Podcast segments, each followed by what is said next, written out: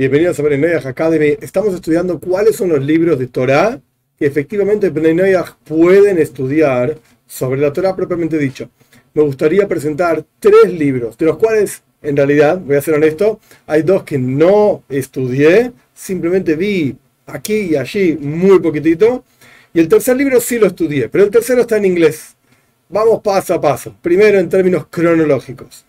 El tercer libro que quería presentar se llama Light unto the Nations, una luz para las naciones. Este libro fue escrito alrededor del año 1988.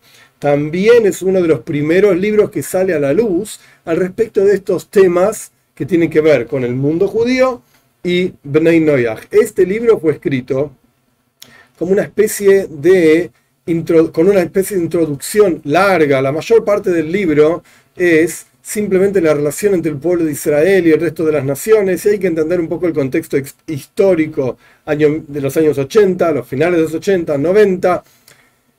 Es decir, a mí personalmente no me satisfizo mucho toda la, explicación que hace, larga y detallada, de todo lo que tiene que ver con, de vuelta, la relación entre el pueblo de Israel y el resto de las naciones a lo largo de la historia. Y luego, brevemente al final, tiene algunas leyes, pero muy breve, muy breve. Es un libro relativamente pequeño. De vuelta, el original está en inglés, nunca lo vi en español, y en la descripción del video está el link para ese libro. Quien lo quiere leer, por supuesto, está a disposición. Luego, hay otros dos libros que, de vuelta, yo no los leí están a disposición no online, quiero decir, se pueden comprar online, pero no están a disposición para leerlos online.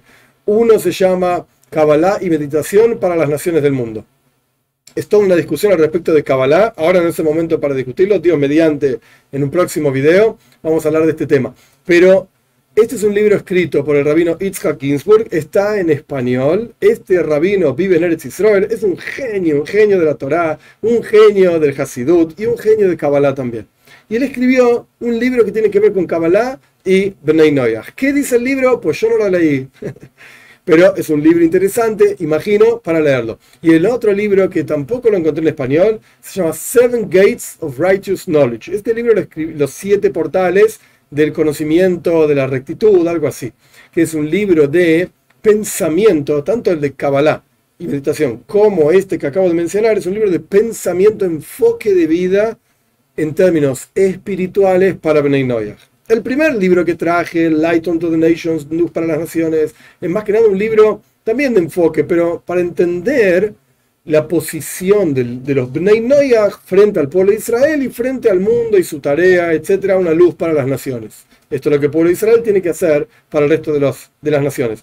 Los otros, los otros dos libros son libros de enfoque, actitud, perspectiva. Uno desde una perspectiva muchísimo más mística, el de Kabbalah, y el otro desde una perspectiva muchísimo más práctica. No tienen leyes, ninguno de los dos son libros de leyes, sino que son libros de perspectiva, pensamiento y por supuesto, por cuanto son libros de personajes que saben de lo que están escribiendo, personajes que efectivamente quieren difusión de la Torá para todo el resto del mundo y ser conscientes, y somos conscientes que de esto también depende la redención de todo el mundo entero, la venida de Moshiach pronto en estos días para el pueblo de Israel y para Bnei Noyah, entonces sin duda son libros totalmente recomendables.